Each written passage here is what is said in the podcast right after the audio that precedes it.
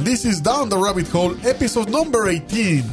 Uh, welcome to our podcast. Our podcast is dedicated for shows about sci-fi, about uh, science, about mysteries, Technology. technology, anything like this, and that might interest uh, everybody. Carl, yeah, how are you? I'm fine. I'm a bit. I'm a bit bothered about the weather, obviously, because I'm English, Uh huh. and uh, it's supposed to be warm now. Yeah, but it's actually cold. It's cold. It's like the spring or something, or like And winter. actually, I'm getting a cold. You are getting a cold, and I'm standing as far away from you as possible. I know. I will start to talk to the other way. Yeah. yeah we don't have to go to extremes again. Yeah. and today we have a new uh, science episode, Yule edition. You can News. say yes, news. Uh, every month we said we're going to have a show about news, science Yeah. Uh-huh. news. And these are things that we have found interesting Yes, this month.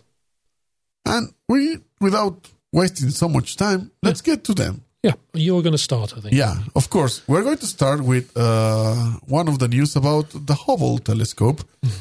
which just discovered a new moon. Uh, in our- Planetoid. planetoid. in our solar system, yes. Yeah. And it comes from a planetoid. A Yeah. planetoid that is in the asteroid belt, yeah. in the Kuiper belt.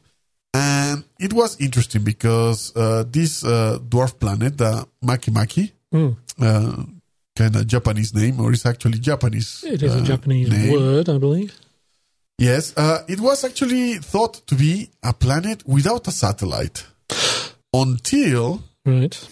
Uh, it was discovered now that from the Hubble that uh, they it actually has orbiting uh, a, a moon A moon, yeah. and temporarily has been named the MK2. Catchy, is- right? And actually, I was laughing because when I saw uh, the full name of the moon, yeah. I was like, okay, yeah, definitely MK2 is better. because you know what's the full name of it? Go on. S two zero one five one three six four seven two. That was in parentheses one. That works for me, actually, but Yeah, so I'm good at, re- for some reason, I'm good at remembering numbers, but uh, yeah, it is a little, So uh, there is a reason of why uh, in the past was thought that the planet didn't have a, a moon, and it's the fact that it's uh, estimated to be 161 kilometers in diameter, and it's orbiting at around 20,900 kilometers away. wow. So that's why it was thought that there's no moon around. Yeah, because it's so close to it, right? It's so close. It's so small, smaller that it was practically being uh, obscured. And because the fact that it's one of the brightest uh, planetoids in the belt, because it's ice, it's an icy dwarf planet. Right. It was uh, that was one of the reasons, and uh, so it's very interesting uh, the fact that we are discovering even more about uh, our own solar system. First of all, It's fascinating, isn't it? And uh, actually, a couple of things. One, while you've been talking, I decided to just something I should have done earlier, uh huh, which was to actually look up the meaning of maki maki. uh huh. And It's not Japanese. it's not Japanese, and I'm sure people are listening to it going. Oh, These I knew that. idiots. Yeah. Oh my Uh, god. so apparently, just to clarify, maki maki actually comes from the Easter Islands, and it is Uh-huh. to do with one of their uh, mythical, one of their gods Uh-huh. of their culture or religion or Yeah. whatever. So. It is nothing to do with Japanese. We're sorry for suggesting that. And just one other thing now we've corrected that small point Uh huh. this thing i'm going to stray off subject slightly into it, other areas that we've talked about in the past but i'm going to bring up aliens okay just Yes. just briefly Go ahead. Yeah. and there's a, uh, a s- shall we say a school of thought or Uh huh. some ideas out there that conspiracy theories. Uh, well, not exactly conspiracy theory, but but let us say people say, well, has the Earth been visited by alien civilization or Uh-huh. aliens in the past? You know, we all know movies like uh, 2001: Space Odyssey, where they found a monolith on the, Uh-huh. The moon, monolith. on the moon, Yeah. and then of course they found another one in orbit around Jupiter, I think it was. Uh-huh, That was uh-huh. 2010 movie.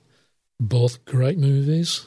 Um, but there is this idea that if we have been visited by alien uh, Civilizations. cultures or civilizations, that that they could set up a simple test of how advanced we are when we discover or become aware of them Uh-huh. by actually leaving artifacts in the outer parts of the solar system. So Yeah. that so that the only way we can find them is when we've advanced sufficiently technically to actually go there. It, it, it's like trying to go step by step. Yeah. First, know your own home before trying to go farther than that. Yeah. So, So I suppose it's the same reasoning, you know. Before going out of the house, first you have to know your own house, yes. know your own solar system. Exactly. So uh, again, um, there was a actually a related thing, which was in the uh, either mid '60s or mid '70s. There was actually a survey done with telescopes of a couple of the Lagrange points in our system. Yeah. Uh-huh. Now, Uh, Lagrange points, if people are not aware of it, is where gravities balance out. And for example, the Sun Observatory, I think it's called SOHO, that satellite that Uh-huh. Yeah. Uh-huh. gives those fantastic images of the sun, uh, that is in the Earth Sun Lagrange point. Yeah. And there was actually a survey done of Lagrange points, a telescope visible light survey done of Lagrange points, actually looking for unexpected objects at the Lagrange points. Uh-huh. Again, again, the thinking being, well, What if? what would be a smart place to leave something so that when these poor humans get to the point where Uh-huh. they've they've got beyond banging the rocks together and they've actually managed to make some Yeah. technology, let's leave them a little message out in the If Lagrange. we think about that, what about now that we can measure gravitational waves? Yeah.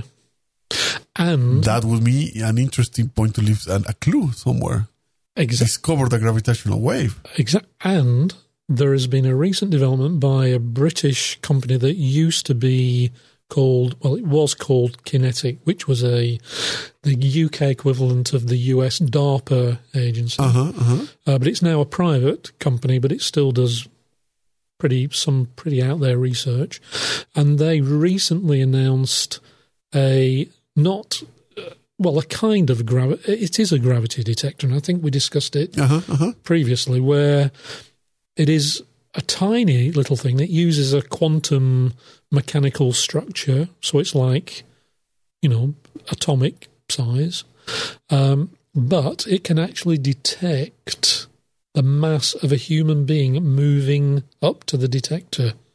It's that sensitive. Now, Well, uh-huh. now that may seem sensitive, but apparently it is not as sensitive as these big uh, gravity wave detectors. Yes. But um, again, it opens up.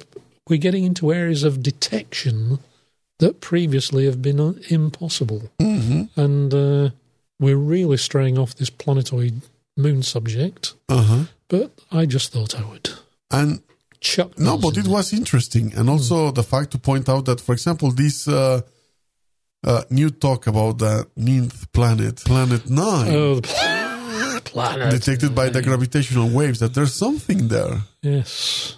It's Well- been thought to be a planet, right? Well, they, they what they've detected is that there are some There's some Uh, something there are some asteroids moving in an odd way, and the only explanation is there's another body of s- considerable size, and they're Yeah. calling it Planet Nine, aren't they?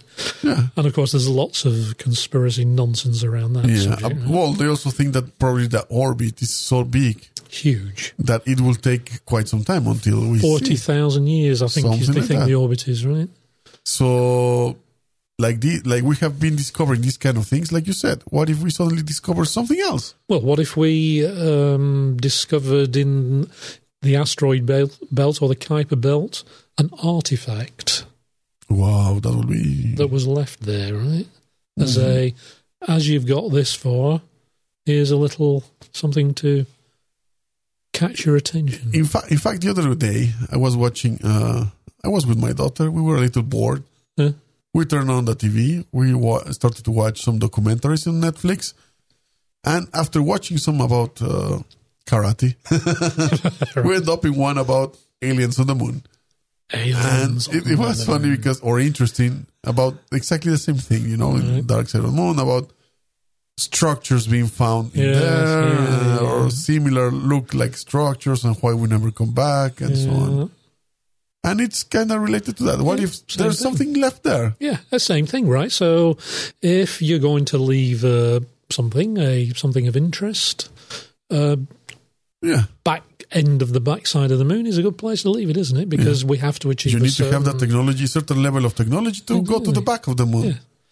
Of course, what they're not allowing for is our complete lack of common sense as a species. of, course, you know, of course, we have the technology, but we don't have the um, yeah you know the, the thinking that goes with it.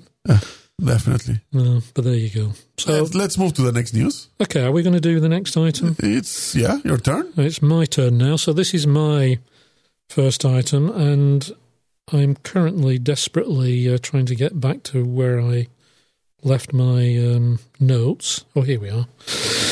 Uh, well, okay, my first item is in the nanotechnology field, and it is a um, a not a breakthrough, but the title of the uh, piece is the world's tiniest engine. And basically, it is some work carried out in the United Kingdom at the University of Cambridge, right? And it is a it is a nano engine wow that is small enough to enter a cell, a living cell. And it is the engine is a few billionths of a meter in size. So we're, Wow. we're not talking off road type, you know, power here. It is the thing is that this is this Very is small. built it is a built thing. It is a technological thing, right? that's just by itself is incredible. Which is unbelievable, and it is powered by light.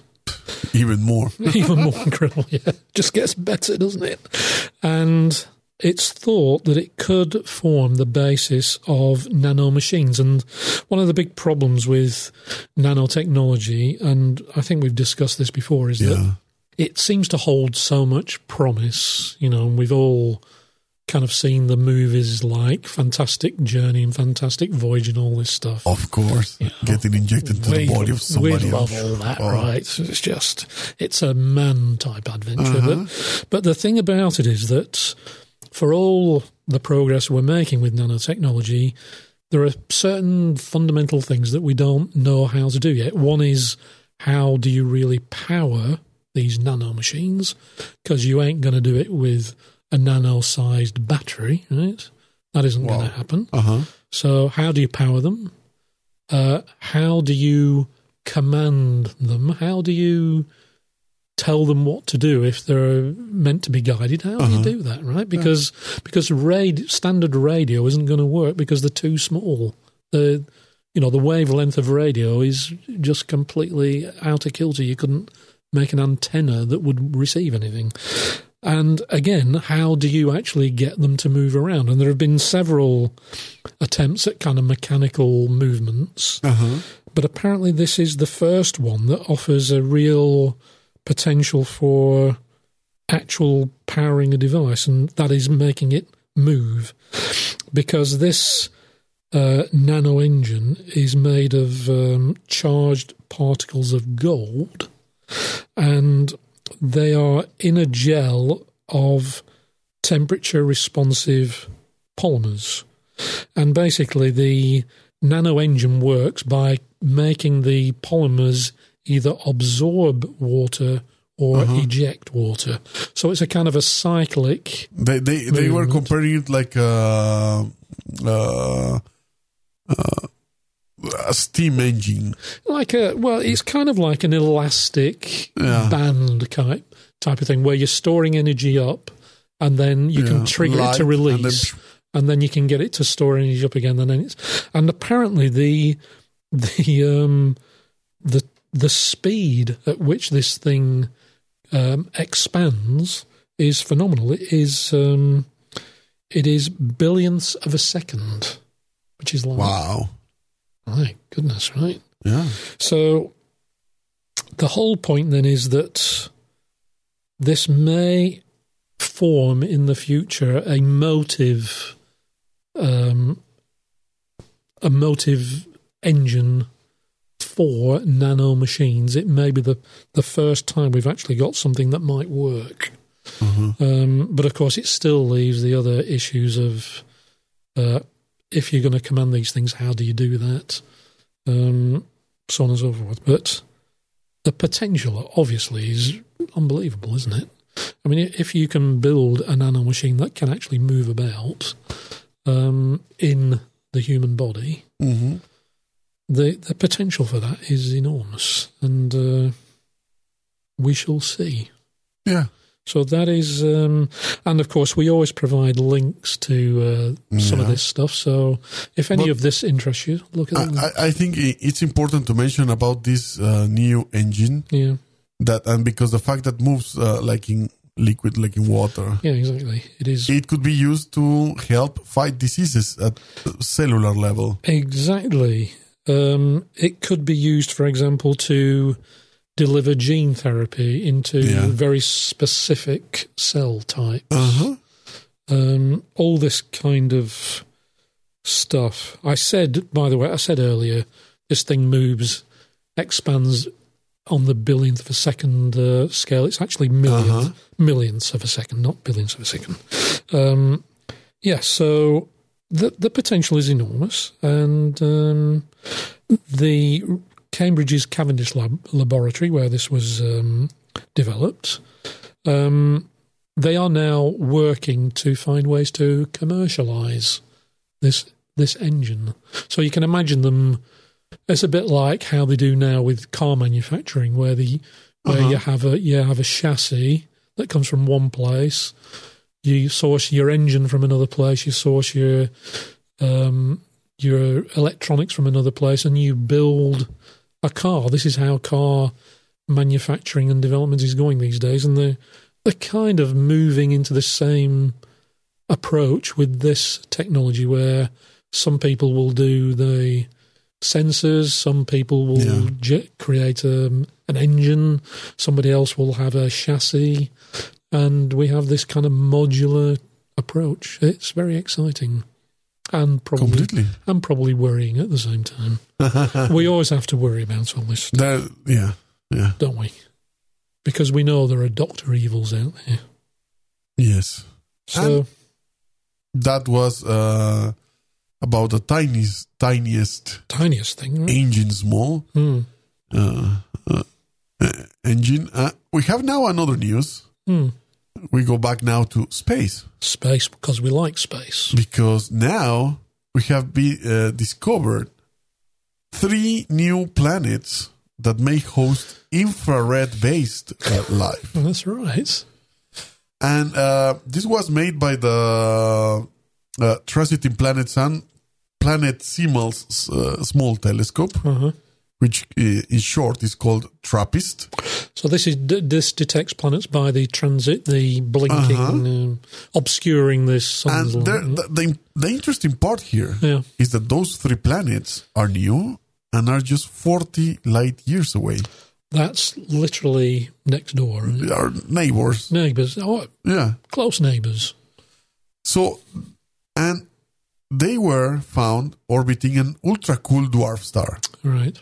So, this makes that the three planets that were discovered, which uh, might have temperatures similar to the ones of Earth and Venus, make it to the uh, science field to be very. Uh, So in the Goldilocks appealing. zone, kind of Yes, uh, and- liquid water. and So- they have become right now the best targets to search for lives outside the solar system. And apparently, I read that because the the star that they're Uh-huh. going around is quite dull, relatively speaking. Yes. uh, it makes it easier to potentially examine the planets more closely because Exactly. obviously they're easier to see. And that actually, uh, because of the, the star is kind of small and cool, the life that could exist in the planet would have to adapt to another spectrum Yeah, of light, which is infrared light. it's interesting, isn't it? Yeah, which makes for us uh, a very interesting target for studying life in other planets. Well, yes, if we could, yeah. And of course, we've talked before about uh, potential technologies that are being developed, like the star shade and the all these other things that will enable much closer inspection of planets like this. And with the next uh, decade, they are saying that with the launch of the James Webb uh, Space Telescope, Yeah. will be a big uh, help in Yeah, the be- study of uh, Because of that those. is an, a largely infrared telescope. isn't it? exactly. Yeah. And we're talking about infrared and so Yeah. on. So it's the perfect match, let's say. Yeah. And they were the declaration saying that this facility will allow us to search for biogenic gases, Mm. oxygen or methane, for example, that would firmly indicate the presence of life, or search for other gases, species that would tell us about the planet's compositions, geothermal activity, and evolutionary history. Yeah.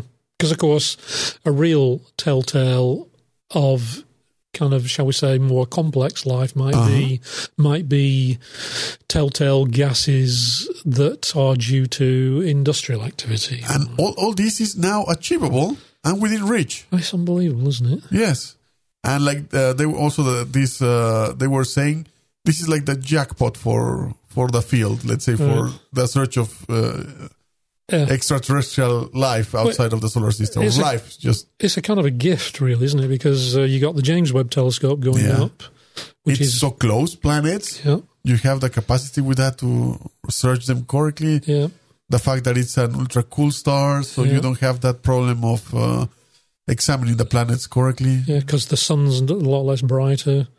And I just wonder, I wonder, I can't remember when we talked about the kind of star shade technology, whether that that was um, possible because in the star shade technology, the um, researchers talked about pairing it with an existing telescope uh, in space, and I just. I couldn't quite recall whether it was the James Webb telescope was one of the telescopes they were thinking about. I think it was. I think it was. Yeah. Now that would be awesome, right? That would be wonderful. Yeah. And in our lifetime, well, in yours, I may go at any moment. So we discussed that earlier. Especially if I catch that cold you got. Yeah, So, anyway, so am I next? yeah. Back to Okay, well, I have got something way off on a different subject here, and um, this is coming out of some research in uh, South Korea. The School of Media of, and I'm going to pronounce this wrong, obviously, Soonskill University in Seoul, South Korea. I'm sure I've got that wrong, but uh, that's the best I can do. Um, they paired up with some researchers at. Uh, the Vietnam National University in uh, Ho Chi Minh City. And what they have done is they've developed a facial expression recognition algorithm. And their main motivation was to presumably use like a webcam and capture a gamer's facial expressions Wow. yeah. And run it through this algorithm, and it will then pick out the emotional, um, shall we say, state, shall we say, of the gamer.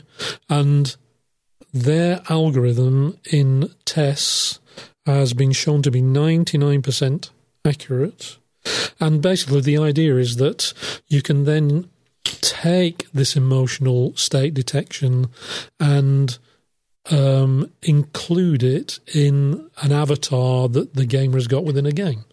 So uh, obviously that could make the um, the gaming experience more immersive, shall we say, because you're now actually reflecting the real emotional state of the gamer. Uh huh. Um, that's very interesting, and the way the way it works, it was tested using thousands of facial images, Wow. and what it does is it it picks out various physical points on the gamer's or the user's face, like eyebrow position, how open the eyes are, Yeah. mouth shape, all this stuff, and then it figures out, you know, are they angry, disgusted. This is very much related to micro expressions, you know. It- like, it is uh, very much related to that. We talked Yeah. about this before, in- before with uh, in, our- the nudge thing, right? In the notch, Yeah. yes. Um, and if anybody's interested in the science of nudge, or Listen to the a previous, previous one of the previous podcast, podcasts. was about that, and this algorithm can work with very tiny images, right down to forty-eight pixels square, which is pretty small, right? Mm. Um, Yeah. and in fact, facial expression recognition has been has been the focus of a lot of research, and um, the researchers are saying that obviously it can make gaming more interactive and vivid experience, but it also could be used in other areas. Um, for example, where actors are um, where actors are voicing characters in Uh-huh. an animated movie, the actors' um, facial expressions could actually be captured and And integrated. portrayed in the, in the Exactly. game itself. yeah, so not only obviously now we have motion caption for Yeah. Uh-huh. making animation very and ov- obviously in the gaming industry.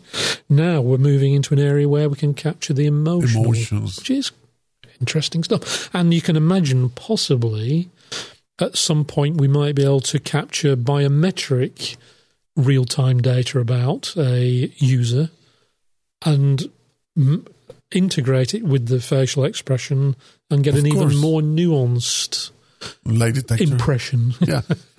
Well, th- this can actually be used by law enforcement as well. Yeah, makes you wonder, doesn't it? Oh, Yes. Uh, imagine that, for example, you have a situation of a conference with high profile people yeah. and you have to scan around the public Yes. for possible threats. Yes. And you can catch up emotions from the public, let's say, present in a certain event. Yeah. You could, let's say, potentially help you to prevent. Uh, Yes. Well, like we have issues. now facial recognition with Yeah. CCTV. Uh huh. We all know it's going on, people, right? Um, Yeah, but let's say that you have people that maybe is upset with something yeah. that You could could pick it up. potentially react to Yeah. some to a speech or somebody or a politician or Yes. somebody. But again, if you could combine that with more biometric data like yeah, temperature, temperature, of a person, of course, right? yeah. Or, you know, can you see something about their face that you can combine or with the micro spre- expression, Yeah, all with that stuff. the emotion. You can easily detect oh that guy is about to jump in Yeah, Or- we're getting we're getting carried away as usual. Oh. yeah. right? or get the anti X screen. Yeah. Yeah, mm, Yes. so, don't start me off. Um, yeah, so that's uh, very interesting research there, and Uh-huh. again, we've got some links to to that in the show notes. Yeah. So I think you've got something you want to bring up next. Yep. And we go back again to space. We're We're- going like in and out, in and out. We're you doing know, the just- whole thing. Here. Yeah. So what and have now we we are got? talking about uh, NASA uh, just detecting oxygen in the Martian atmosphere. All right. And it has been the f- first time in 40 years that this has been able to be done again. Yeah, And it was done through the uh, Stratospheric Observatory for Infrared Astronomy. and that is a very interesting thing in itself, isn't it? Yes. Which uh, Sophia. goes, Sofia goes in a plane. It's a jumbo jet, right? Yes, Mm. above Earth at 45,000 feet or 13.7 kilometers. Yep. And the oxygen atoms were found actually not in the atmosphere, but in the part called the mesosphere. And this is going to help astronomers or uh, uh, scientists to identify how the atmosphere and the gases escape from Mars Yeah. or uh, all this time, the three- since long time ago. Is this to do with our future attempts of making Mars our s- our lifeboat, Well, lifeboat Ah. Mars? certainly leads to the thought that it could be terraformed. Yeah, we've discussed this before, right? Yes, we have discussed this before. Of probably make no sense if anyway there's nothing to hold the atmosphere together. Well, th- this is what we discussed But- before. There's no magnetic field, right? Yes, but like we were also discussing before starting the podcast today is. Uh, i the atmosphere was uh, Leaked. lo- leaked Of a m- millennia. Yes. So if somehow you can just keep on pro- Topping it up. producing Yeah, atmosphere, maybe, the correct formula, maybe it then might work. Right? could work and could be sustained. Yeah, it does. I mean, we we previously have talked about this. why would you? Why? How can you terraform Mars when it oh, clearly is lost? It, it's atmosphere. There is another problem, of course, Yeah. which is that our magnetosphere on Earth protects us Protects from us from solar flares, solar flares and cosmic particles radiation, and all this stuff. Uh-huh. So again, on Mars, uh, there's no magnetosphere. So having an atmosphere doesn't solve that problem. So a- again, ha- you would imagine that if we terraformed Mars in any way, uh, uh, to me, to me, it would seem that you'd have to be thinking about more of an underground habitat. Or right? like sci-fi style domes. yeah, but Or that reminds me of something else. you go on. Uh, I saw another news recently about this. Actually, I was going to put it today, but they said, "Well, maybe we can just mention it around." And now is like the perfect moment to mention it. Go- Mention away. It's like a second skin, an artificial skin. Oh yeah, You can uh, spray it on you yeah, and forms a second skin on you right. that can be is elastic, waterproof, and protect you to, from a lot of stuff. right. So if that kind of technology could be developed for protecting also from extra radiation in Mars, for example, Well, we'd all have to have a second skin, yeah, right? but that makes it more light True. I, than Sure. having a full suit. I, I, I suspect though that stopping cosmic rays and other Yeah, stuff, energetic particles, is probably going to need more something than- more than uh, you know it's going to need some kind of structure isn't it to- Uh-huh. i mean we, as we've we've talked before about maybe we've not done a podcast about it but getting from earth to mars a mission yeah, you know one of the big issues is how do you protect the astronauts. the you know the the astronauts against solar flares and, all- Yeah. and going through the van allen radiation belts and all this stuff uh huh. and you know th- there have been various proposals. One is uh, shrouding a habitable module in water, having Uh-huh. a water shell, shall we say, and then the other one is uh, generating a very intense magnetic field, Yes, to protect all a around. bit like the magnetosphere, but Uh-huh, on a uh-huh. tiny scale. Um, you know, those are quite Which go- comes back serious to the also sci-fi part of uh, UFOs. things. about the thing of saying uh, they work on magnetism. true. That would help protect, and that's how that's why they are here, right? or not, but Well, the, the- now we've just talked about it. Of, I was just thinking out loud in a way, but Mars, right? Provide an atmosphere. You don't necessarily have to have domes as long as you created magnetic bubbles yeah, to provide uh-huh. a localized magnetosphere over a community. an area, yeah, yeah, something like that. Just remember, you heard that here first. yeah. and I may patent that idea. so there you Okay, go. let's hurry up. yeah, let's finish this broadcast now and get down the patent office, right? yeah, Um, so yeah, that is Yeah. interesting. This oxygen, that is interesting, and, and and apparently it was very difficult to detect because of the blue skies, because of our atmosphere. our own atmosphere, and but th- this is another thing about the James Webb Telescope. Hmm. It's going to be in orbit. It's a million miles away, isn't it? Ah. No more blue skies uh, preventing us to detect things. That sounds like a song. It's going No to more Hmm. blue skies. Oh, I know a, another thing to pl- patent there. I know a Pink Floyd song that's Copyright. Hmm? Okay.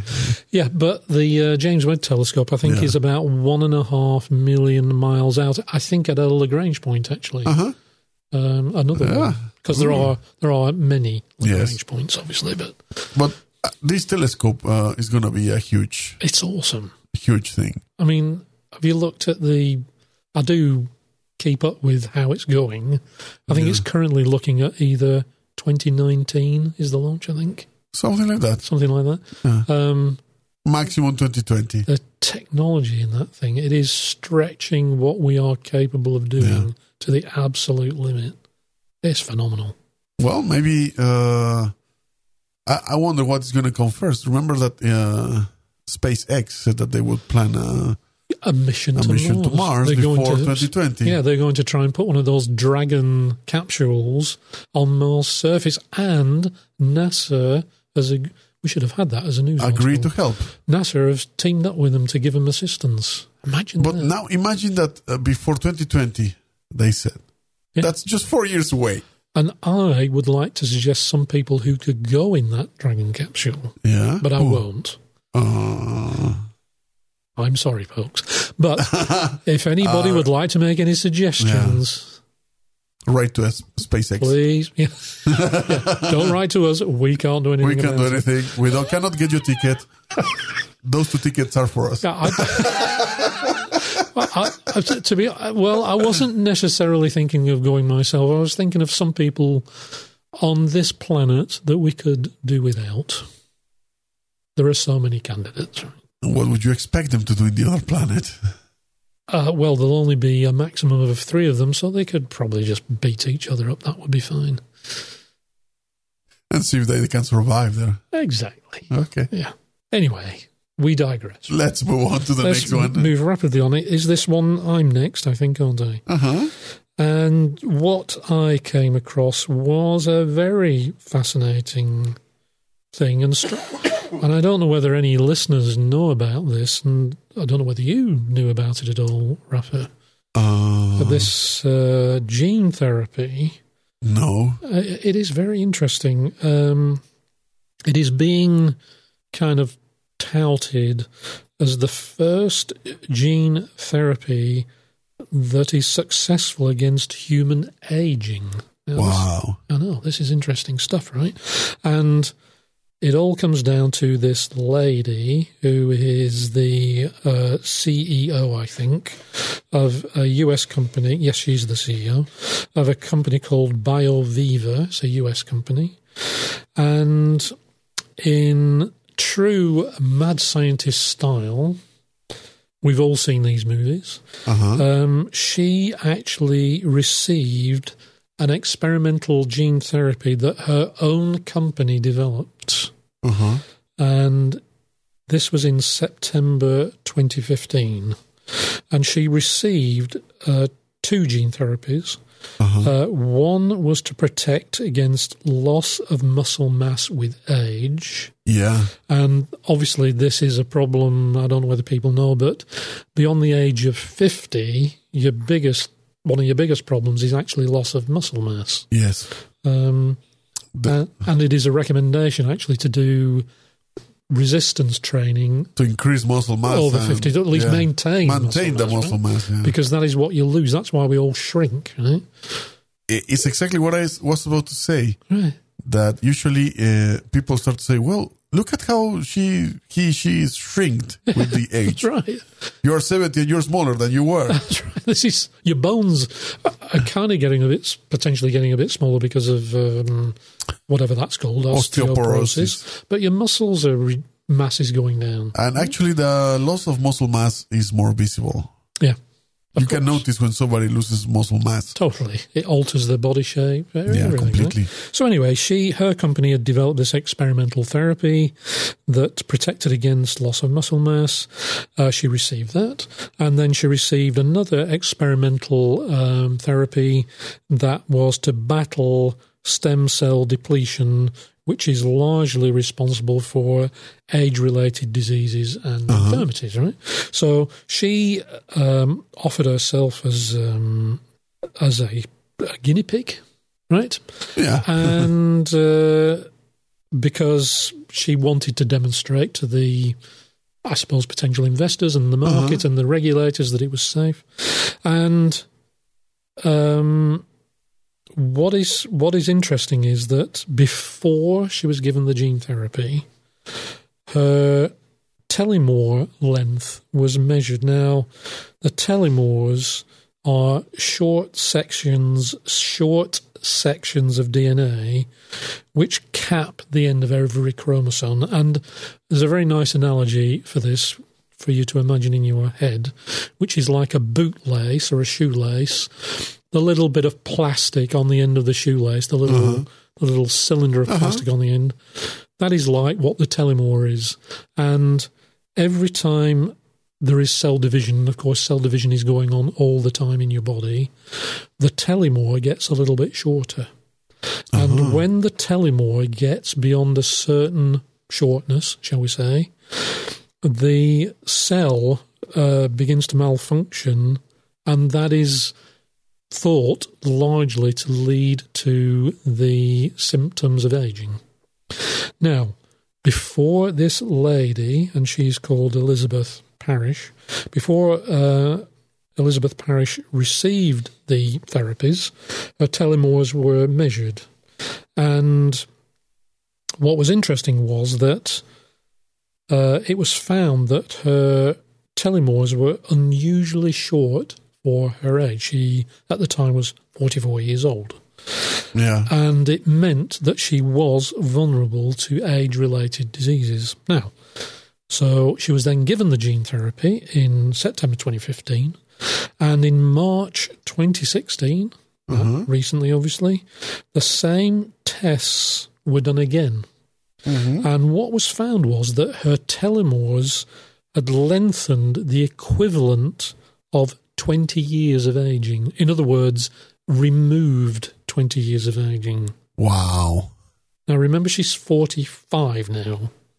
And It's like being back to be 35. No, uh, 25. exactly, right? It's like a new, still new body. Yeah. And, and basically, it implies that her white blood cells, the leukocytes, have become biologically younger.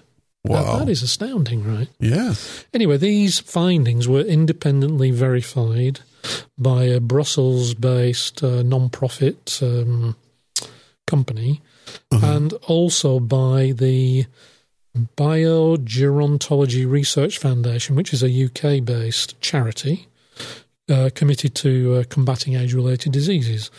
And basically, the current situation is that BioViva are continuing to monitor uh, uh, Elizabeth Parrish's blood, and they will continue to do so in the coming months and years. Yeah.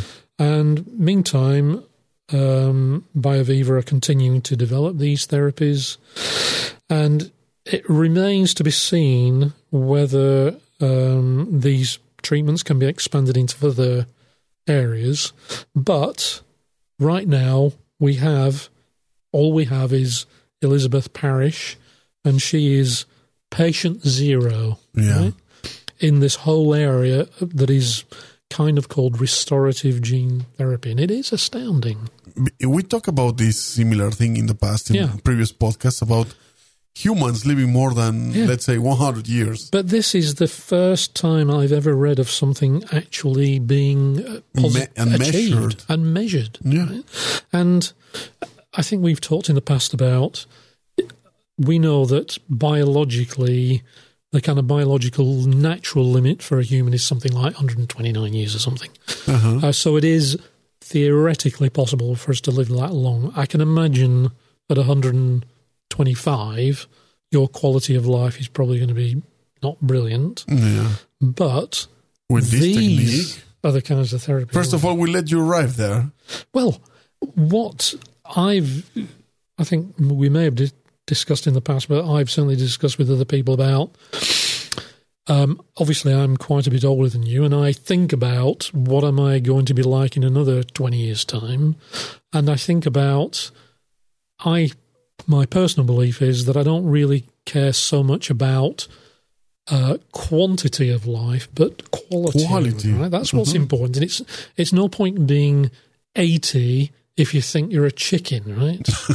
yeah, true. because you know that's not living right that is there are terrible things that can go wrong as you get older and it and they're incredibly uh they these conditions that age related conditions impose unbelievable costs on society right to Mm-hmm. to keep people going because of hippocratic oaths and all this kind of stuff you know the ethical commitment to keep people alive, whether the, whether it's whether their quality of life really uh, is there or not. I can imagine a future not that far away Mm-hmm. where it will be way cheaper for your government to give you restorative gene therapy when you're 60 or 70 Mm-hmm. instead of going to the expense of increasing medical care, Yeah, increasing medication. costs, medication. And medication Yeah. heals something and triggers something else, and you Why, end up, yeah. you know, why wouldn't you actually make this freely available as a generic treatment exactly and make Ah. people's lives? better. Quality. yes, and like I think one of the biggest uh, bumps in uh, in people as they age Mm. Yeah, is the fact of feeling uh, not uh, useful anymore, exactly. and all this comes because of these physical sometimes im- Yeah, impediments. of course. So while your muscle mass is being restored and your body itself is younger, let's say 20 years, as this show, study shows, Yeah, the moment you are 70, you are still like 50 now. yeah. And a lot of people at 50 are still very, mm, how can I say, active people Now, of course, doing things. of course, I, I, I've just come up with a really great dystopian concept, Yeah, which is of course. which I'm just going to throw in there, which is, you know, perhaps a government would offer uh, this restorative therapy for free Uh huh. if you sign up to continue working Well, that has to come, right? and paying taxes. Of course. That's has to the come to price, that. right? Yeah. In the end, it has to come to that. And we, I think we discussed about something similar before. Yeah. When So- we talk about living t- until let's say 300 years of age, Yeah. So this this kind they of would still have you still have to work, you will still have to pay taxes and all that how, stuff. how do you live, right? It's- Yeah, There's no such thing as a free lunch. Well, there is, but it's not the kind of lunch you want. right? no, That's what I found. no, we'll give you the area. Yeah, and and um, yeah, so there there are some interesting there are some interesting concepts here, right? Yeah, Anyway, and I think that uh, with that There we we go. finish. Uh, we're going to put all those links to the uh, to the news in the show notes. it's been fun, right? It has been fun. Yeah. We have talked about some news. If you have for more news for us, write them down in the comments. Send us an email. Yeah, we'd love to know. Yes, and one more thing. Remember to visit our f- new, newly created or freshly created few Fresh. weeks ago uh, Facebook page. Facebook page. Yeah. You you can easily access it through How can they? access it? darkmindradio.com slash face the rabbit. Is that what it's called? We can, yeah, we have a shortcut like that. So they will remember I didn't know that. face the rabbit Face the rabbits. means facing us. But we're we're very friendly. Yes. Go there. Like the page. Please. We will post also any updates there. Yeah. We can discuss news there. We can publish also news in there. We can do a lot of stuff with People can suggest stuff. it. Yes. Interact with us. Please. Carl, see you next week. And thank you. And I will look forward to doing this again next week. Thank you everyone for listening. Have a great week Yeah, and see you next time. My name is Rafael Ruiz. I'm Carl Baldwin. See you down the rabbit hole. All names, sounds, logos, and other related items are owned by their respective trademark and copyright holders. This podcast is a production of Dark Mind Radio. Go to darkmindradio.com to find out more. All rights reserved. Dark Mind Radio 2016.